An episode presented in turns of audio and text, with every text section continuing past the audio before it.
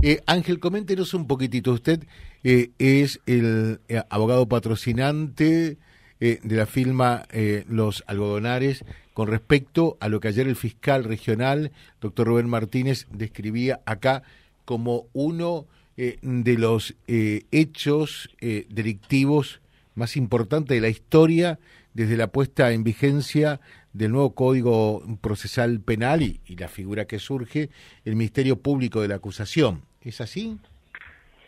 Sí, sí, efectivamente. Eh, yo diría que es un hecho inédito en toda la República Argentina porque se trata de una usurpación de aproximadamente 25.000 hectáreas, donde hay este, una asociación ilícita eh, de por medio, quien ha digitado y digitalizado este, las acciones, y una treintena de productores eh, de la zona, y, no tanto de la zona, que han eh, contratado con estos este, intrusos que se encuentran radicados en el predio, cometiendo el delito de usurpación por turbación, y están tomándoles hacienda eh, bajo contratos de pastaje supuestamente verbales, pero le otorgan algunos recibos sin consignar el objeto del pago, que es lo que este, se quejaban algunos de estos pseudos pastajeros que saben perfectamente, saben todos que el, campo no es de estos, eh, de los usurpadores, sino es de la firma los algodonales, este, porque muchos de ellos incluso han tratado de, este, de vincularse directamente con la firma y cuando se les dijo, se les dio el ok, después retrocedieron y, sin embargo fueron a contratar con este, los consortes, esto porque ellos son partícipes necesarios de esa asociación ilícita. Los delitos que le se le imputan a todos estos especialmente a, la banda de criminal esta, eh, es eh, estafa reiterada, estafa eh, como delito continuado, este, defraudaciones especiales por estelionato, es decir, alquilar o usar como propio, disponer como propio bienes ajenos, este, desbaratan los derechos de propiedad y posesión de los algodonales, causándole un gravísimo daño eh, desde hace aproximadamente un poco más de tres años, que este, le han privado de una gran parte del inmueble, este, tomando, por otro lado, la mejor parte del inmueble donde hay agua este, de muy buena calidad, porque hasta ahí llegaría el acuífero guaraní y hay agua casi semisurgente. Hay dos pozos testigos, hay uno que se llama El Tremendo, yo lo he podido ver, este, le han, es decir, funcionando tres o cuatro bombas extractoras de agua de 30.000 litros, ni mueven la, es decir, ni mueven el caudal. Y este, por lo que he podido observar ahora en seis días que anduve allí, son que estos, este, esta gente asentada, los que han turbado la posesión, los despojantes, eh, tienen sus asentamientos y tienen bebederos y solamente eh, dan agua a través de perforaciones con bombas este, a explosión que este, llenan sus bebederos y le dan agua, no solamente a los animales propios, sino a los pseudos pastajeros, estos que ahora son gente buena, que los engañaron, dice, bueno. Este... Ahí, ahí apuntamos puede que alguno de, de quienes eh, llevó, el, eh, llevó su ganado allí a pastaje sea gente buena y objeto de un engaño o, todos sabían de qué se trataba esto? No, no, todos, todos, todos, ¿Mm? todos, todos, todos, sabían perfectamente, este, porque quien más, quien menos tiene bastante años allá adentro, saben perfectamente, aparte los pueden averiguar. Es decir, esa gente, la mayoría se les secuestró la hacienda, porque obviaron pasar por el SENASA, este, hacer el trámite correspondiente, este, obtener el REMPA, pero el REMPA se lo tenía que otorgar la propietaria. Es decir, mediante la acreditación de la propiedad con escritura o, certificado de dominio, más este, un contrato con firma certificada, este, y obviamente acreditar que el estado sanitario de la hacienda está correcto en cuanto a la vacunación de astosa, brucelosis, etcétera. Nada de eso ocurrió, llevaron directamente, llevaron directamente a Hacienda a los algodonales, este, al, sí, al campo de los algodonales y permanecen ahí. Este, se secuestraron 6.000, casi 6.300 cabezas de esta gente, que es una enormidad, y eh, están ahí en depósito judicial. Eh, hoy me entero que la Sociedad Rural de Veras ha sacado un comunicado repudiando este, manifestaciones mías donde yo involucro a la sociedad rural. Y eso es absolutamente mentira, porque yo soy un hombre eh, con una trayectoria de 44 años en la profesión, no voy a cometer eh, errores eh, como pretende la sociedad rural, diciendo que yo involucré a la sociedad rural. Lo que sí se involucró en un hecho de esta característica fue su ex presidente, un señor llamado Eduardo Moral, sí. quien al principio se, se mostró reacio ante el subdirector de la Guardia Rural de los Pumas, el subdirector provincial, eh, el oficial Darío Blet, pero luego eh, le pidió clemencia, le pidió un tiempo para regularizar y este, mm, regularizar esa situación ante el SENASA. Reconoció que eh, esa hacienda está sentada en un rempa, en un campo muy lejano de ahí, eh, que, bueno, las actas de vacunación se presentan como que se hacen en ese campo lejano, es decir, que hay falsedad ideológica y hay responsabilidad también del SENASA. Es decir, la sociedad rural de Vera este, se equivoca o lo hace a propósito para desprestigiarme o desmerecer. Para embarrar la cancha, diría usted. Hola. Para embarrar la cancha, digo. Yo creo que sí, o para defenderlo al señor Moral, que fue su presidente, pero al defenderlo al señor Moral en esta, de esta forma, este, se está involucrando la sociedad rural misma, porque no puede avalar una inconducta de tal naturaleza de un agremiado de un socio directivo de la sociedad rural, diciendo, diciendo que yo soy un matariador, un mentiroso. Nunca yo le achaqué ninguna responsabilidad a la sociedad rural. Eso es absolutamente mentira y voy a tener que salir a aclarar esto, este, aclarar esto por los medios de Vera, porque no sé si es injusto o es artero lo que han hecho, pero si lo analizamos desde la profundidad, pretender eh, protegerlo de esta forma, mintiendo, este, se está involucrando sola, no es el doctor Levy que está involucrando a la sociedad rural, son ellos mismos que se están involucrando en eh, convalidar una acción deplorable, eh, una conducta deplorable, porque no podía desconocer el expresidente cómo se debía trasladar la hacienda, con qué documentación debía ir. Ahora, a ver, entre hace, hace casi dos años dice que tiene la hacienda. Ahora, yo le pregunto a usted, ¿le parece que en dos años no tuvo tiempo de eh, prolijar esa situación, de regularizar esa situación? Ahora la sociedad rural habla de la situación de emergencia.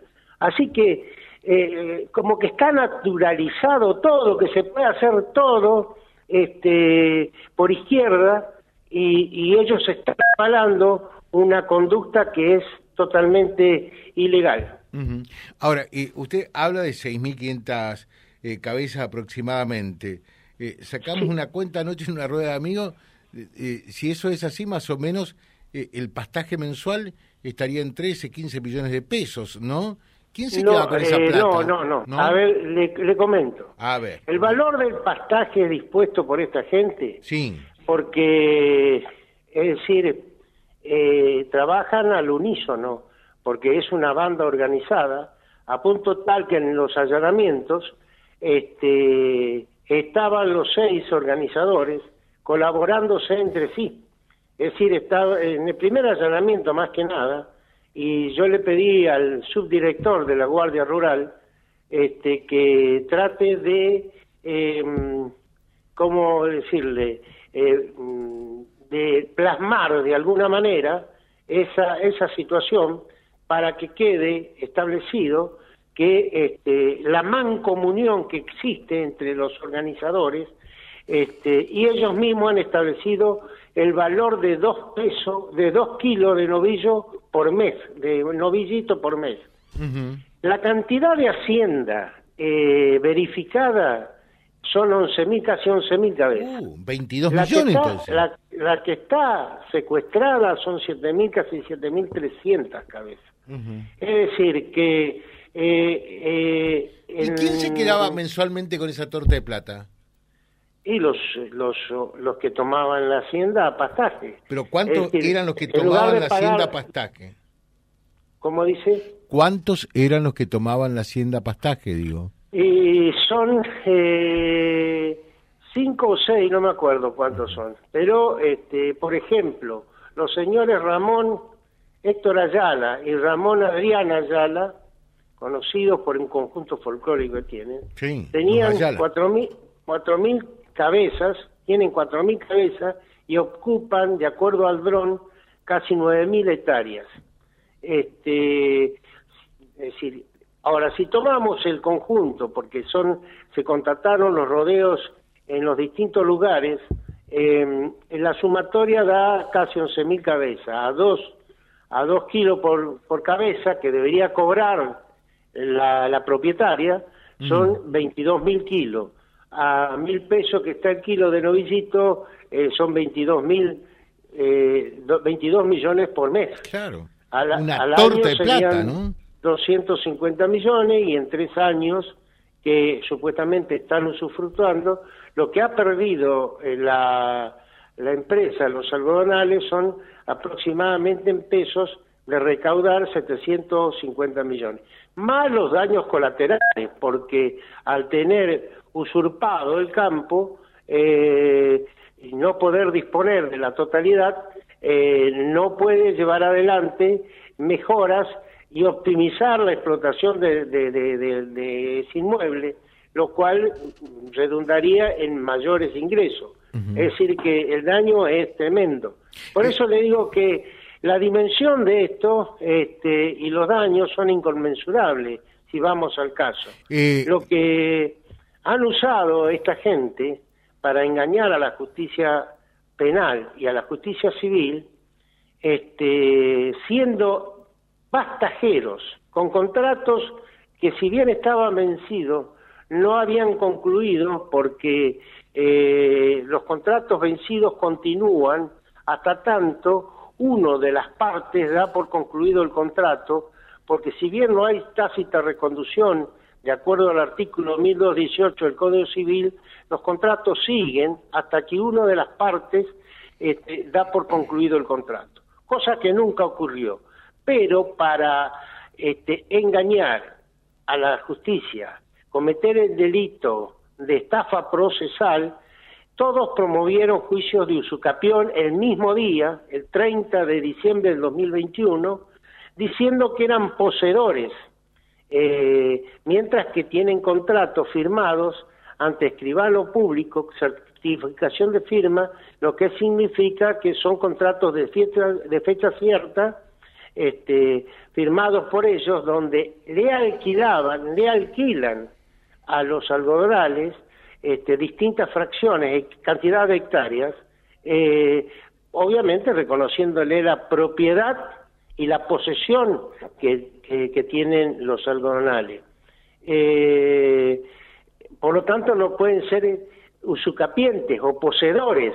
Ellos lo único que tenían, lo que hace la propietaria cuando cede en arrendamiento o pastoreo un inmueble, lo único que le da es la tenencia precaria para que cuide sus animales.